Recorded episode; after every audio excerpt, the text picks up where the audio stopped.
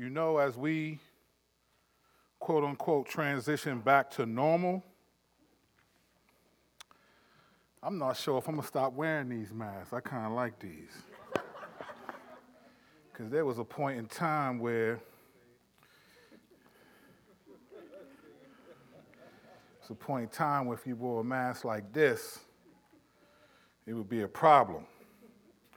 But now I just, I just, I just enjoy not looking at faces now. I've gotten used to it. So now it's just different. You see people wearing masks all the time, and you just kind of have a perception of how they look, and then they take their masks off and they look totally different. It's so fascinating how from here on up you can look one way, and here on down it'll be different. So I, I don't know. I'm thinking about keeping mine. I might though. I fit too many descriptions though, so I might not. All right, well, glad to see so many here this morning. It's hot outside. And so the AC will be up in here. I know y'all are sitting. And uh, you get to chill and, and react slowly. I don't know why I'm wearing a black shirt, but it's just what it is. I do this all summer, then I regret it afterwards when I walk to my car. But we are going to continue in our series in Romans. When we left last week, previously at Solid Rock, we were talking about a series of questions that Paul was asking to make a point about the believer's relationship with God. It was the end of Romans 8, and we ended at verse 34. We're asking a bunch of questions to, to make sure that, that the Christian, the genuine Christian, understands from God's perspective. We have to always remember that whenever we are reading the Bible or you're hearing the Bible taught, hopefully at least when you're reading it, it's from God's perspective. Every verse, every word is what God wanted his people to know so that they could be encouraged. Hopefully, the actual message is accurate to what God wanted communicated, so then that becomes is from God as well. But Paul is asking a series of questions at the end of Romans 8 to make sure that the believer has confidence in their relationship with God because God knows above everyone else that the one thing that believers lack the most is confidence in their relationship with God. So, as he's asking these questions, the, the questions kind of get bigger and bigger and they get more profound. And he wants the believer, as he's going through these questions, to really see the magnitude from God's perspective of how he sees us. Because if we're honest, the biggest thing we struggle with is how we believe that God sees us. We know this is God's word, we believe that intellectually, but when it comes down to it actually communicating from God what he thinks about us, we can disagree with God himself. And so as the questions get bigger and bigger and bigger, we get to Romans 8:35, where Paul says, Who can separate us from the love of Christ? And then he names a couple of things that often separate us from the love of Christ. He says, Who can separate us from the love of Christ? And then he says, Can affliction, affliction, pain, physical, emotional, spiritual pain, affliction is a form of suffering that is intense and strong. The Bible talks about Jesus being afflicted for our transgressions. He says, Who can separate us from the love of Christ? Going directly at where most people struggle. All of the Psalms that cry out to God are crying out because they're in circumstances that they don't like and they're wondering where God is. And you hear phrases like, How long, O Lord? Where are you, Lord? Even on the cross, Jesus quotes from Psalm 22 my God, my God, why have you forsaken me? He could almost be saying, Why are you afflicting me? So he says, Can affliction separate us from the love of Christ? Or distress? It may not be affliction, the most intense thing you're going through, but it may be a challenge. Distress. Simple things just pop up. Distress. Simple. Didn't see it coming, and here we go. I got an email Thursday from the place that we live that says, hey, we rent. The owners want to sell the property, need you out by July 31st. Got this on Thursday. Thanks for letting us know. We'll get back to you. Just like that. Distress. Just like that. Why is he using these categories? Because often when affliction comes or distress comes and we know that God is sovereign, we tend to think, what did I do to deserve this? Why are you doing this? We never think first, okay, God, how are you wanting me to trust you more because of this? We go to, why is this happening? Now, to you, that might not seem like a big deal. Okay, you got to move. Well, be in my shoes. Be in anyone's shoes who's going through distress. It's always easier to tell someone to get over it when you're not the one under it. So he's asking affliction, can distress, can persecution. This is important because we tend to think that God somehow promises to not let us be persecuted or experience the categories that he's listing. Even though verses like 2 Timothy 3:12 say indeed all who desire to live a godly life will be persecuted. You see what he's saying? Persecution is for those who want to live godly.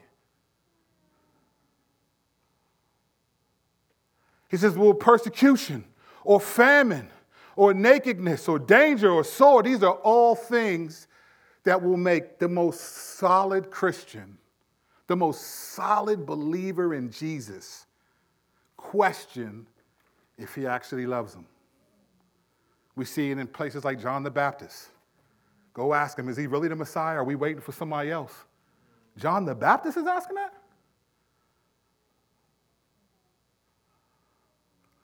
Then he quotes, as it is written in verse 36, because of you we are being put to death all the day long. We are counted as sheep to be slaughtered.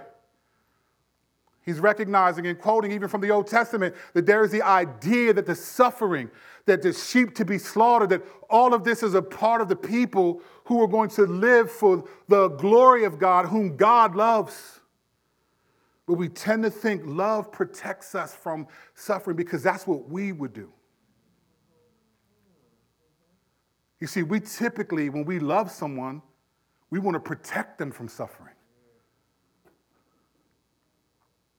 We rarely think, ah, this is for your good. In some situations, of course. I've had friends that have been hooked on drugs and have had to go to rehab, and they've like, no, I don't want to. And it's like, no, this is for your good, man. You need this. But for the most part, we tend to try to prevent people from suffering because we love them and we care about them. What if that's actually not love and care? Because from God's perspective, sometimes you gotta, you gotta go through this to trust the Lord. That doesn't mean we don't help, we don't try to assist. Of course we do. But we have to understand that sometimes the way we process the world is not the way God does.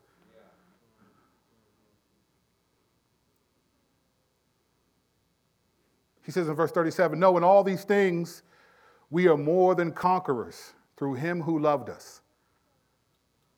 Listen to what he's saying. We're more than conquerors. We're actually more than people who just persevere to the end and make it. We talk about persevering to the end. Revelation in some of the letters to the seven churches, Jesus is saying, but to those who conquer, who make it, not flawlessly, but persistently.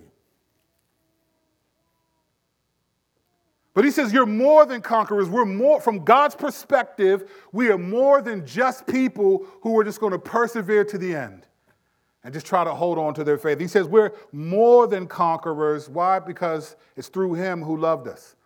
God sees us as more than conquerors, He sees us as sons and daughters. And then Paul concludes saying, For I am persuaded that neither death nor life, nor angels, nor rulers. Rulers is talking about demons. Nor angels, nor rulers, nor things present, nor things to come, nor powers, nor height, nor depth, nor any created thing will be able to separate us from the love of God that is in Christ Jesus our Lord. So he's, he's leading us to the conclusion that all of the things that we will experience in this life that would be good for us, but not good to us, he says, these don't separate you from the love of God. In other words, do not evaluate your relationship with God solely on the circumstances that you're in.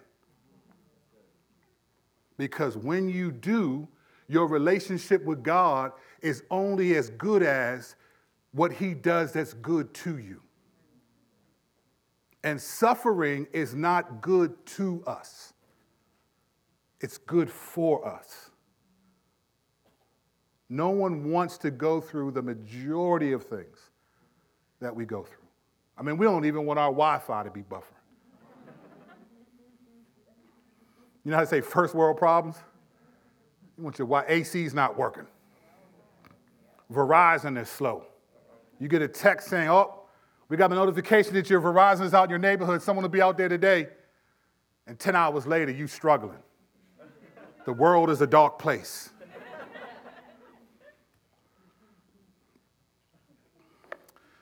Then you start thinking, man, what's the Lord doing? Maybe I need to read more. need to open a problem. If any of you fast and pray because of your Wi Fi, don't come here anymore. I don't want to hear none of that. that is not the suffering the Lord is concerned with. But you know what's funny?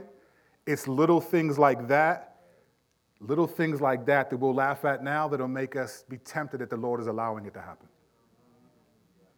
Those little things that are funny in a message are not funny in the moments that it's happening. We cannot measure God's love solely on the difficult circumstances we experience unless we're going to evaluate them based on, Lord, what are you trying to show me? How can I grow as a result of this? Okay, Lord, what does it look like? Okay, I have to trust you now. We got to move. What does this look like? There's a number of things that have to happen now. What does that look like? Someone I care about is dying. What does that look like? This relationship is over. What does that look like? What do I do? How do I learn from this? I'm trying to disciple people, and they continue to pursue sinful lifestyles. Okay, Lord, what are you doing here? I'm trying to train my children, and it's difficult. All right, Lord, what are you, how, am, I, how am I supposed to grow from this? If we evaluate God's, these circumstances like that, that's healthy. But if we start wondering, why is this happening? It's human, it's Psalms, right? You've heard me say this before. Complaining about God is a sin. Is a sin. Complaining to God is a song. Bring it to him. Paul finishes Romans 8 with a strong exhortation that nothing can separate us from the love of God, and there becomes a tonal and theological shift when we get to Romans 9.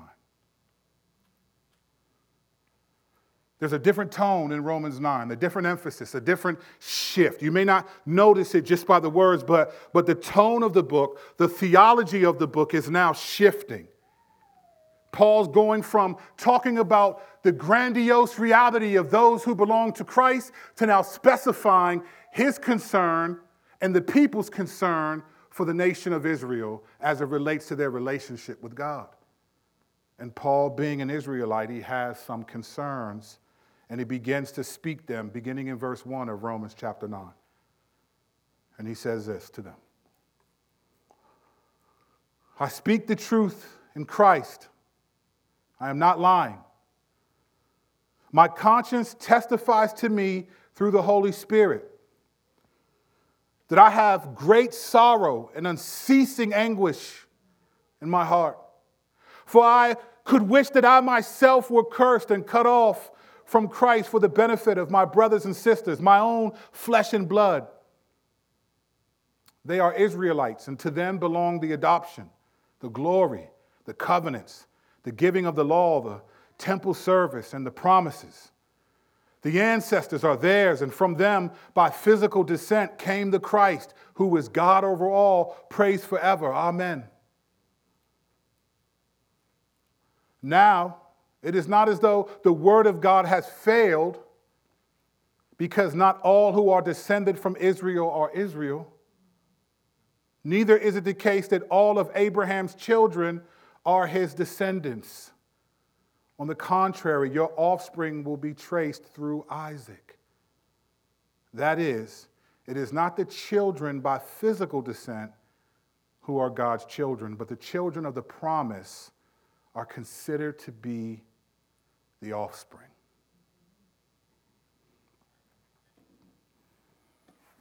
This is a switch in emphasis and tone. Paul is bringing up something that in this church many would be concerned with.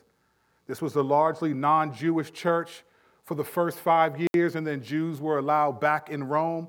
And now you have Jews coming into this church, and now it's diverse with non Jewish people, Gentiles, and Jewish people, and they're all trying to live under this new theology. But there are questions, there's going to be challenges because if you're from Israel, you are a descendant of Abraham and you are the, the truth of God's people. And if you're not Jewish, you're thinking, well, we believe in Jesus Christ. And so we're also that. And so now there is, without even trying to, a theological problem. Because if you're a Jew, you're a descendant of Abraham, you're one of God's people. But then there's this, well, but there's a new message now. If you don't believe in Jesus, then you're not one of God's people. Well, yes, we are because we're descendants of Abraham. Well, no, you're not unless you believe in Jesus. So who are the who is God's people? You see, the, the theology is, is shifted. There's a different tone now. And Paul needs to address this issue.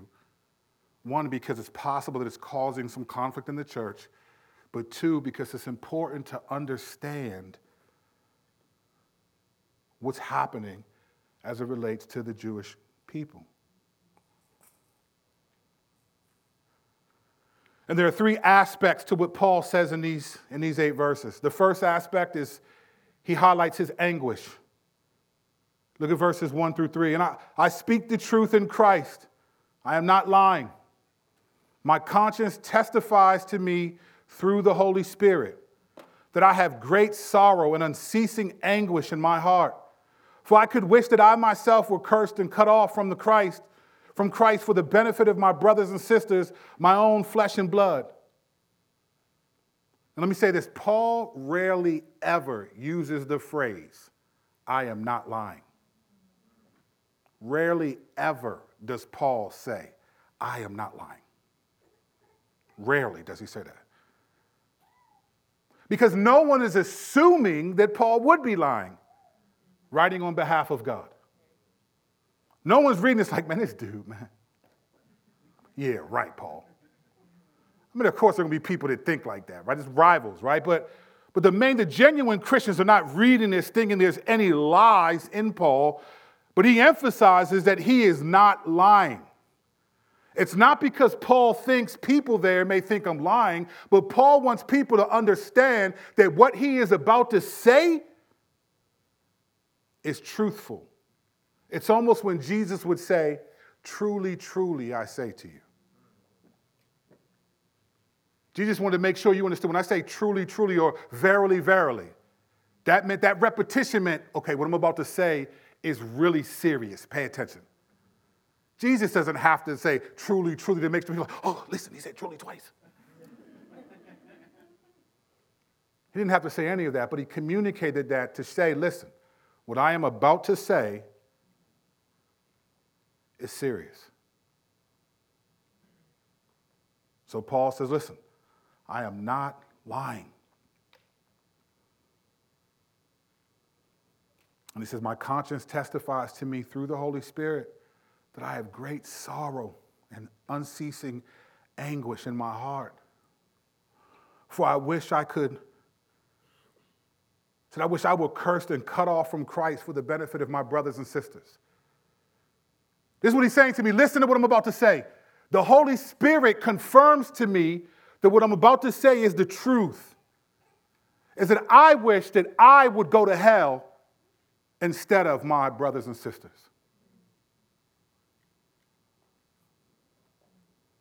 That's a serious statement.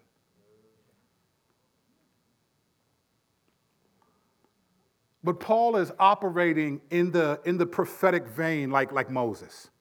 This is not unusual for people who have the particular prophetic responsibility to talk like this. In fact, Moses in Exodus 32, this is after the Israelites made the golden calf and God is going to punish them. Here's what Moses says to God in Exodus 32, verses 31 and 32. Here's what he says to Moses, to God.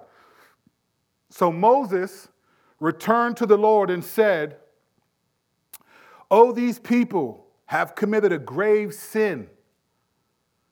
They have made a God of gold for themselves. Now, if you would only forgive their sin, but if not, please erase me from the book you have written. So you see, Moses is saying the same thing. Paul is speaking in the same vein that listen, you've I love these people and you've given me responsibility for these people. And if you're not going to forgive these people, then count me as those not forgiven. I don't want to participate in the forgiveness unless these people get to participate in the forgiveness. In other words, I would go to hell for their sake. I am not mature enough to say that. Especially outside of my immediate family. I would for them, but I wouldn't for any of you. And you wouldn't for me.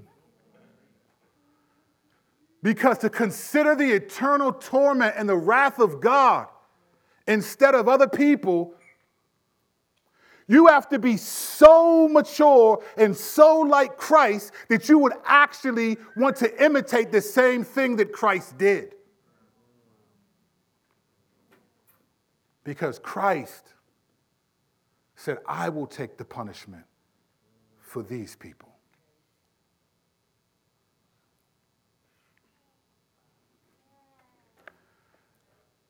This is a serious tonal shift. Now, Paul doesn't clearly say how his conscience testifies that he's telling the truth, but I would imagine that the Spirit has confirmed to him by a strong sense that Paul's desire to go to hell instead of them is real. There was probably lots of praying and wrestling. I mean, we know that Paul would go into the synagogue and debate with Jewish people often and just and cry out to them like, "Don't you see that the scriptures show that this is the Messiah? Don't you see this is the one who we've been waiting for?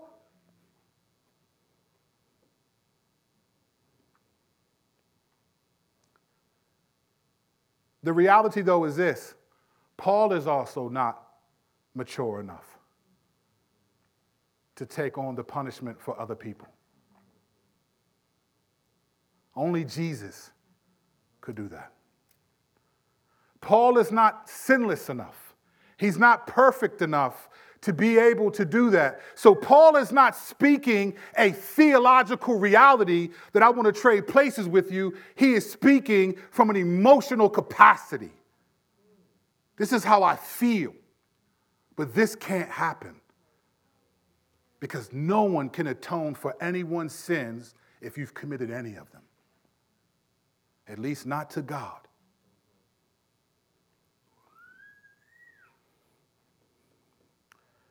This is not a theological possibility, it's an emotional reality. Now, here's the reason for his anguish. What's the reason for the anguish? Why are they cut off? The Gospel of John in chapter 12 gives us a, the reality of this. This is what it says, beginning in verse 37. It says, Even though he had performed, he being Jesus, spoiler alert, even though he had performed so many signs in their presence, they did not believe in him. Now, listen to this. This was to fulfill the word of Isaiah the prophet, who said, Who has believed our message? And to whom has the arm of the Lord been revealed? This is why they were unable to believe, because Isaiah also said, He has blinded their eyes and hardened their hearts, so that they would not see with their eyes or understand with their hearts, and turn, and I would heal them. Isaiah said these things because he saw his glory and spoke about him.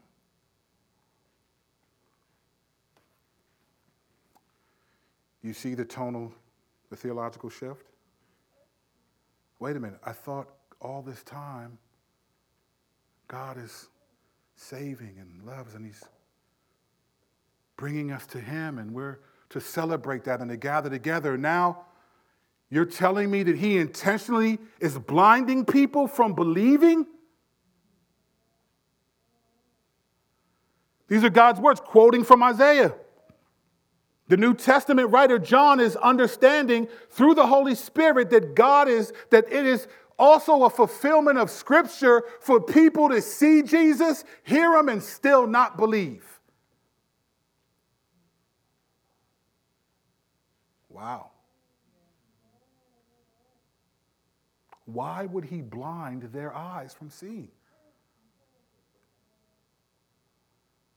This is a prophetic curse from Isaiah, listed in Isaiah 52 13 and Isaiah 6, 9, and 10. The Jews' unbelief is part of the fulfillment of Scripture. So, what is happening? Well, many of you know the Old Testament, but in a, in a couple sentences, here's the narrative God saves, He tells you how to live, and they disobey God, and then He punishes. They cry out, God saves, He tells them how to live, they disobey God, and He punishes. They cry out, God saves, He tells them how to live, they disobey God, and He punishes. And then Christ comes and says, All right, enough of this back and forth. Enough of this. Christ do it, obey perfectly, die perfectly, rise perfectly, forgive perfectly. However, as part of the judgment from God for hardening their hearts all this time, God essentially says, What you have done on your own, I'm going to allow to continue, even in the face of the one that you've been waiting for. Theologically, they call this penal blindness, whereas a punishment for the disobedience for generations. God is saying, okay, it's almost like Romans 1. Since you don't recognize who God is, then I'm going to let you keep going in that. This makes a stark statement that God is the only one who saves. And despite the contemporary language of I chose God, you did not. God chose you. Because if God blinds the heart, now listen, some people think, oh my gosh, how could he do that? But God knows all possibilities, He knows all things. God is not blinding the heart of people who really want to believe in Him. That's not the kind of God that we serve oh, I really want to believe in Jesus. Nah, nope. I don't like you.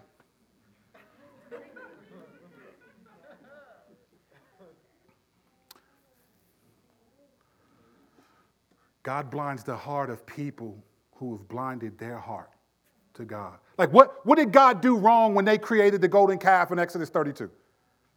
What did He do wrong? He saves them, He provides for them, He feeds them. And what? Because Moses has gone too long? That's what they say. Look at, read Exodus, not right now, but read Exodus 32, the first four verses. Moses has gone too long, and they're like, man, forget this dude. You mean to tell me when I come back from sabbatical, y'all like, Kurt, you're not our pastor no more. You was gone too long. After all the work I put in. I'm like, okay, all right. I'm gonna remember that. Remember that. Call a couple of old gangsters I know and be like, hey, meet me at the church. I'm just joking. Now we're gonna see what you really believe, huh? God doesn't blind people's hearts who love him. When, when the Babylonians came and took Daniel in the book of Daniel, you saw Daniel, Shadrach, Meshach, and Abednego still wanting to glorify God even though they were taken into captivity.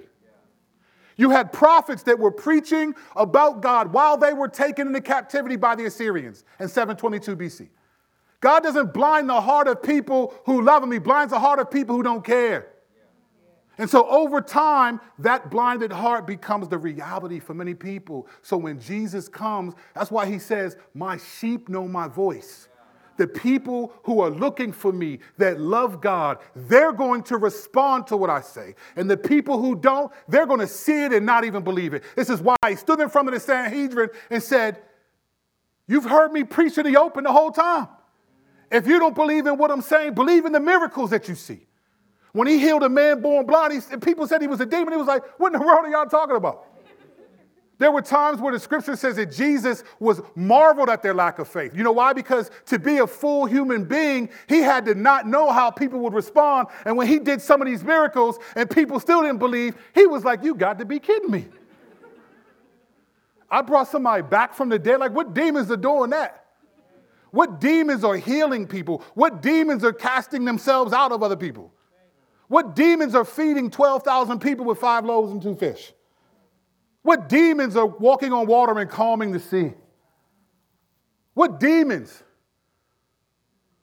are doing the things that I'm doing and you still don't believe it? God doesn't make people not believe, He allows people to continue in the unbelief they already have. And Paul recognizes this. He recognizes this. You notice, and you'll see this in a moment, his anguish is not at God. Paul's not angry at God. Here's proof of this. Look at, look at, look at what he goes to next. So that's his, that's his anguish. Let's look at verses four and five, his ancestry. This is the other, the, the second aspect, his ancestry. He says, Look, they are Israelites, and to them belong the adoption the glory, the covenants, the giving of the law, the temple service, and the promises. The ancestors are theirs, and from them, by physical descent, came the Christ, who was God over all, praised forever. Amen. Paul lists all these different things. This is so, remember in Romans 3, this is similar. Paul is developing his argument from Romans 3. Remember Romans 3, 1 and 2, here's what Paul addresses.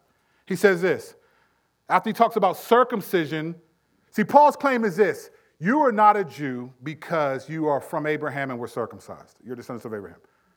He said, Those who are really the children of God are those who believe in the message of God, from the Old Testament to the New. So, from God's perspective, if you believed what God said in the Old Testament, it was the same as you believing in Jesus in the New Testament. It was believing in the message of God. In the New Testament, the message of God is coming by way of his son.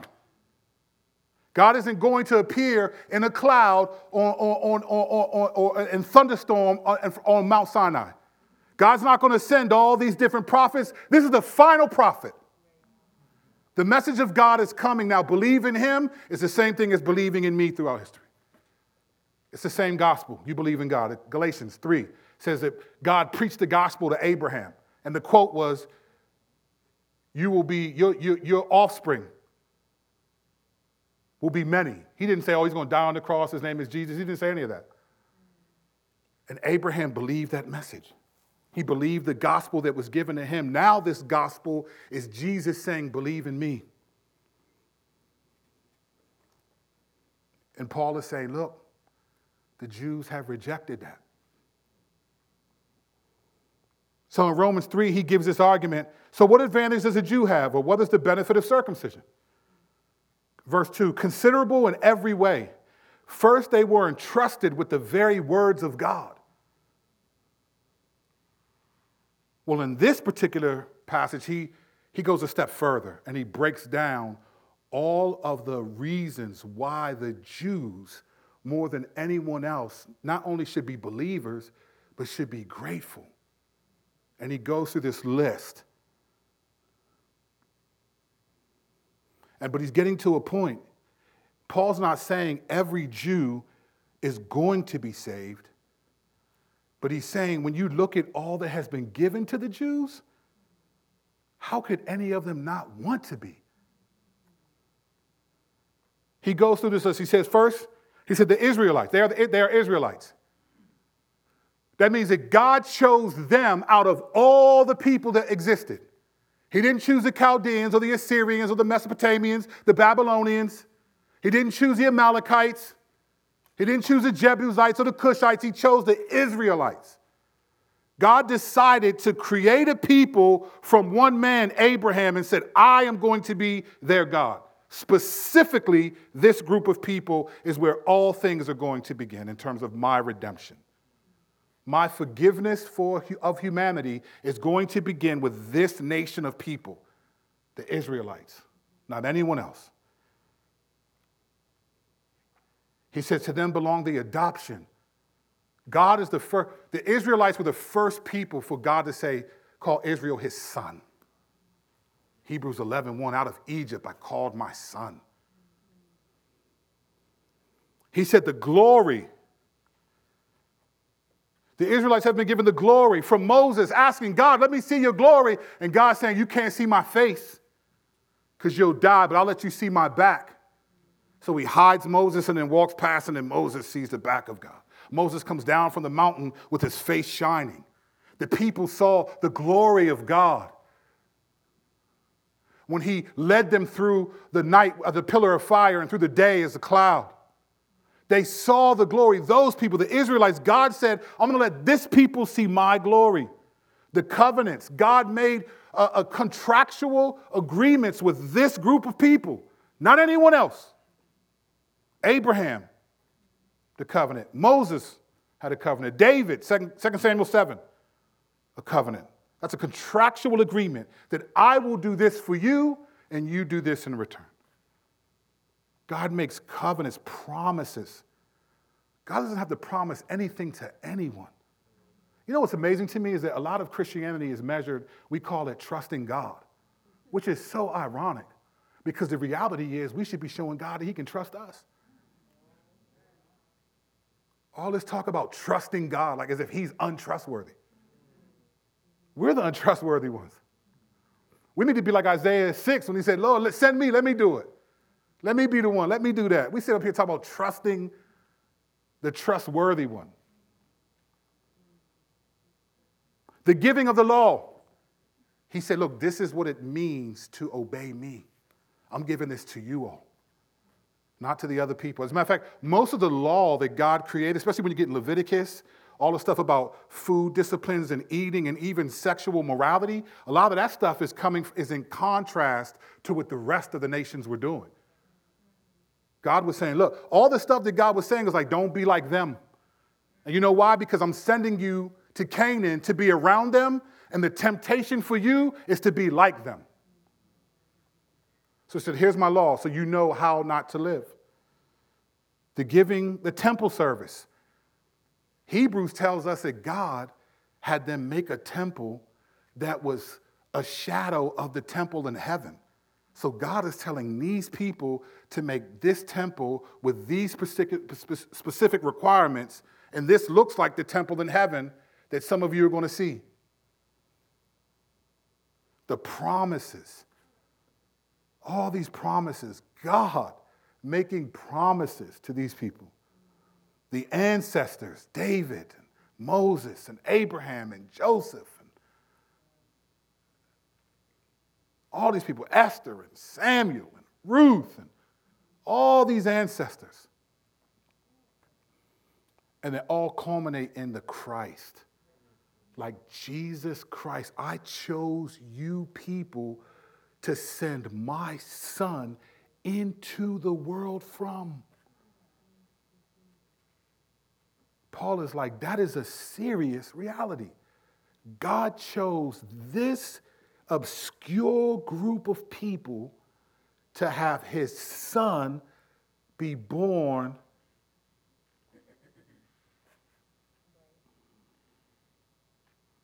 All of these things represent a unique closeness to God that no one else had.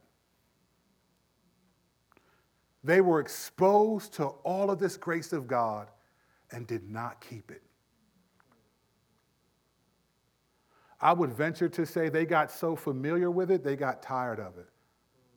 You know the phrase, familiarity breeds contempt? Do you know when I was a pastor, when I first became a pastor, I had a few people, when I was telling them what I was doing with my first responsibilities was to lead a group called Light Switch in the church, which were singles and some married couples. And I would hang out with them all the time. We were, I would come to my house all the time. And I remember I had different people say, hey, bro, be careful because you're hanging with them a lot. And I was like, that's what you supposed I mean, Jesus was with the disciples all the time. What you mean? Like, this is what, and they were like, he was like, man, I see what you're saying and you're good at it. But he said, but listen, man, familiarity breeds contempt. People get to know you real well, then they stop looking to you. They start seeing you differently, or you offend them easily. And I was like, man, that was always a battle for me. And it wasn't until I planted this church where that became a reality to me. Once, once we planted it, and me and Mike, it was just me and Mike, it became a reality to me. A familiarity with God can lead to a contempt of Him.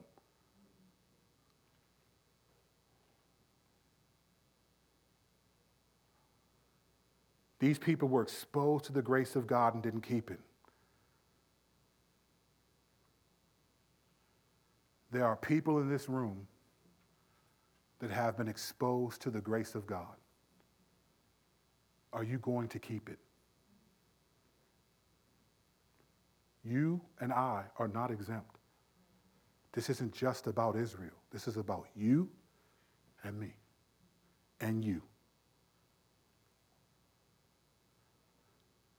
What are you doing with the grace that you have been given?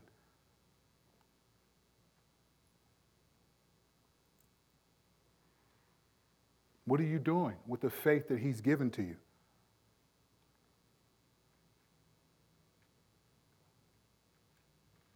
What excuses are you making? What complaining justifies a lack of pursuit? What should God have done differently in your life to make you more serious about Him? How has God failed you?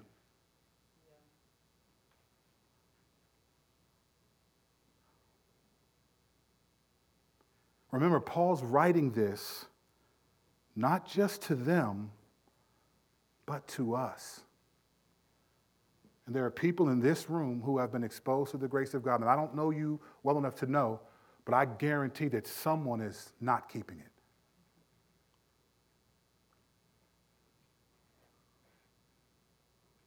Jonah 2:8, one of my favorite verses says, Those who cling to worthless idols forfeit the grace that would be theirs.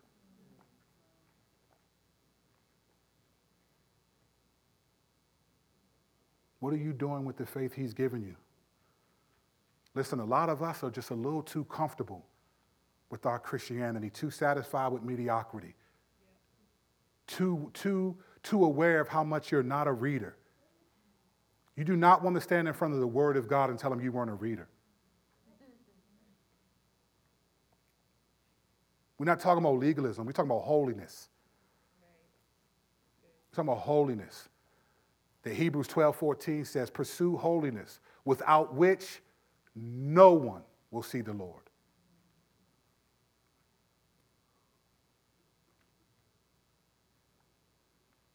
It is, It is far easier than we give it credit to be exposed to the grace of God,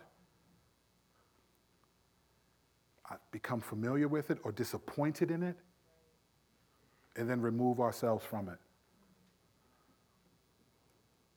As if life is so much better without God.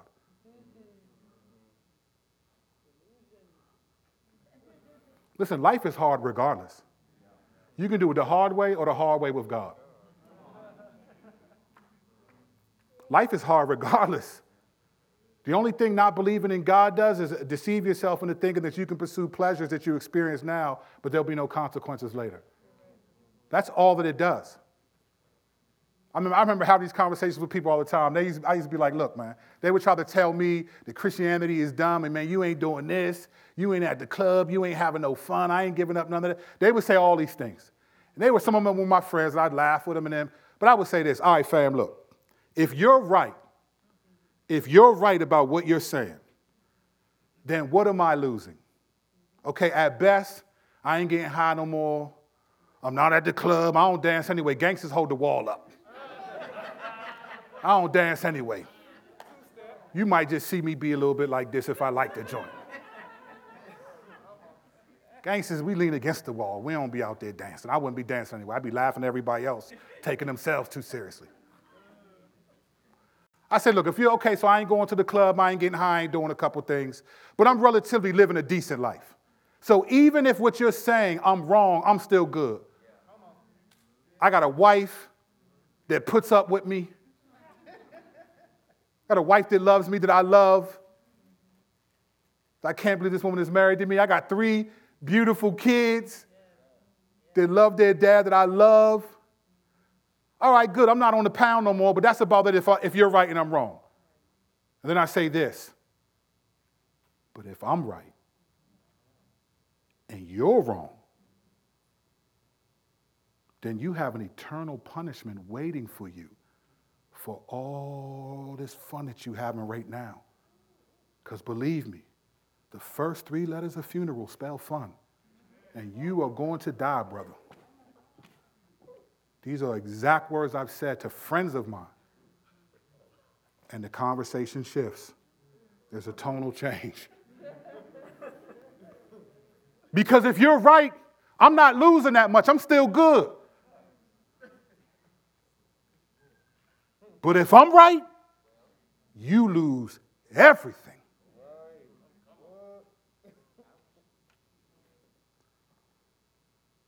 What are you doing with the grace that God has exposed you to?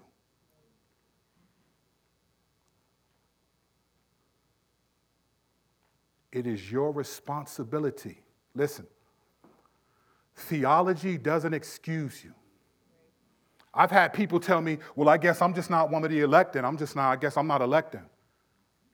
I've had people tell me that. And my first response is, why are you not disappointed at that?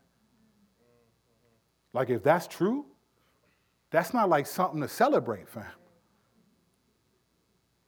Or I've had people worry about, man, how do I know I'm a Christian? What, what if I'm not elect? Let me tell you something. When you worry about that, that means you believe. The people that don't believe aren't worried about those types of things. Theology doesn't excuse us. Paul is not angry at God. And Paul is not struggling with the fact that God hardens hearts because he understands that God doesn't harden hearts of people that love him. A bruised reed, he will not break. There's no one that genuinely wants to believe in God that he's giving you the Heisman Trophy, the stiff arm. No. God hardens the hearts of those, or He allows the hearts to be further hardened for those who do it, who have no desire to love God.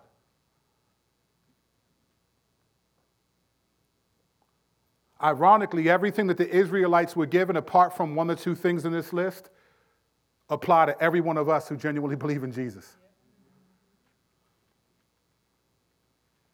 Apply to every single one of us. And we're going to pick up here next week as we work through the reality of God choosing, people rejecting, God allowing that to take place, and people struggling with that.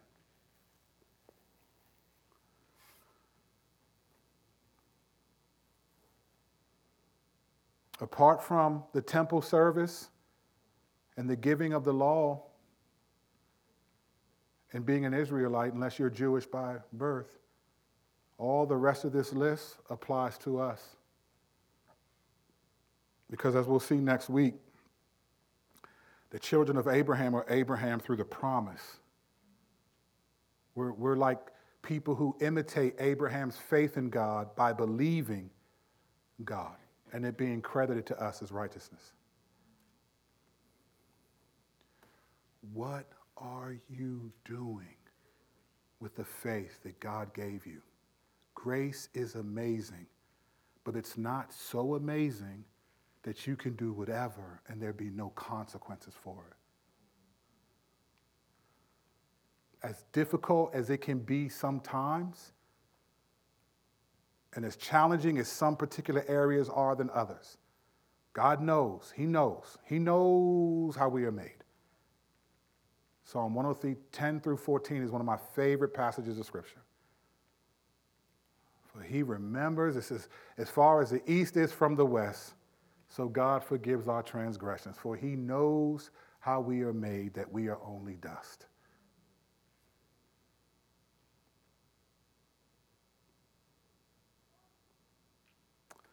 Romans 9 is about to get serious. I would recommend that we get serious too. Let's pray.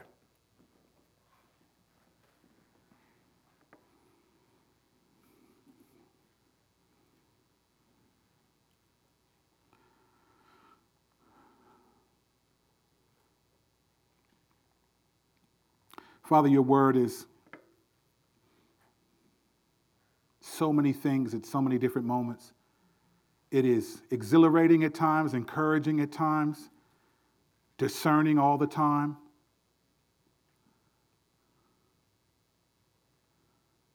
Serious, funny,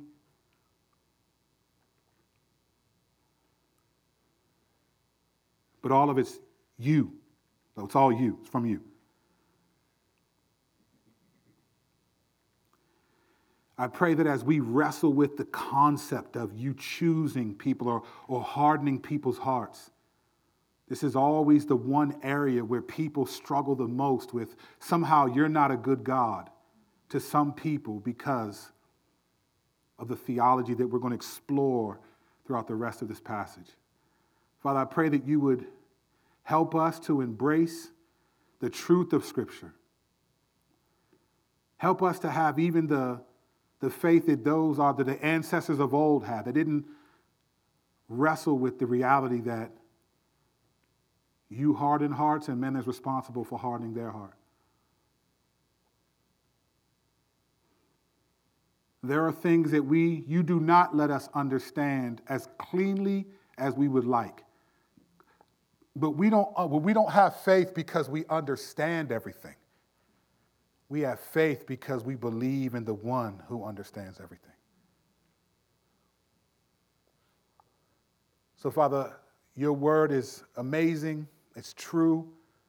I also pray, Lord, that there would be some righteous, godly anguish in our own souls for people that we love. And even though the option, no one would take the option to give up their own salvation for someone else's, but that option is not available. It's not a, it's not a theological possibility.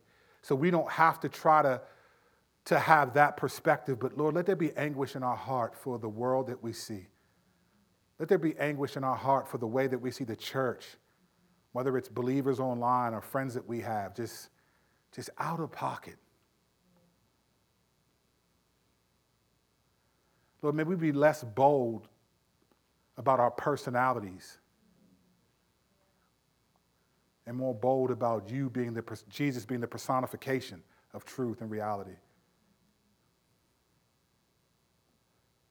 Help us to have genuine anguish that leads us to pray for and speak to others and tell them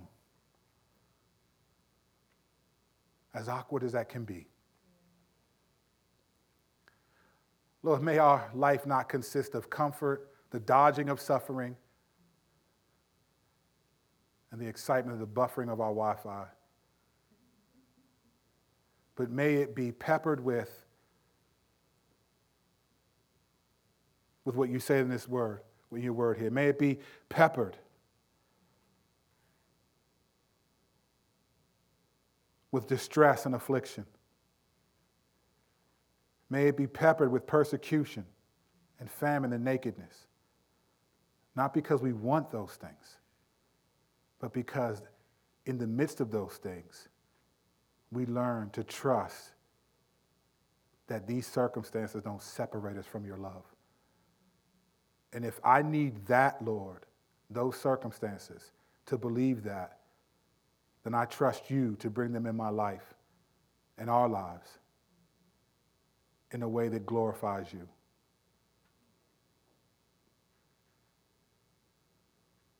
For your glory and our good. In your name we pray. Amen.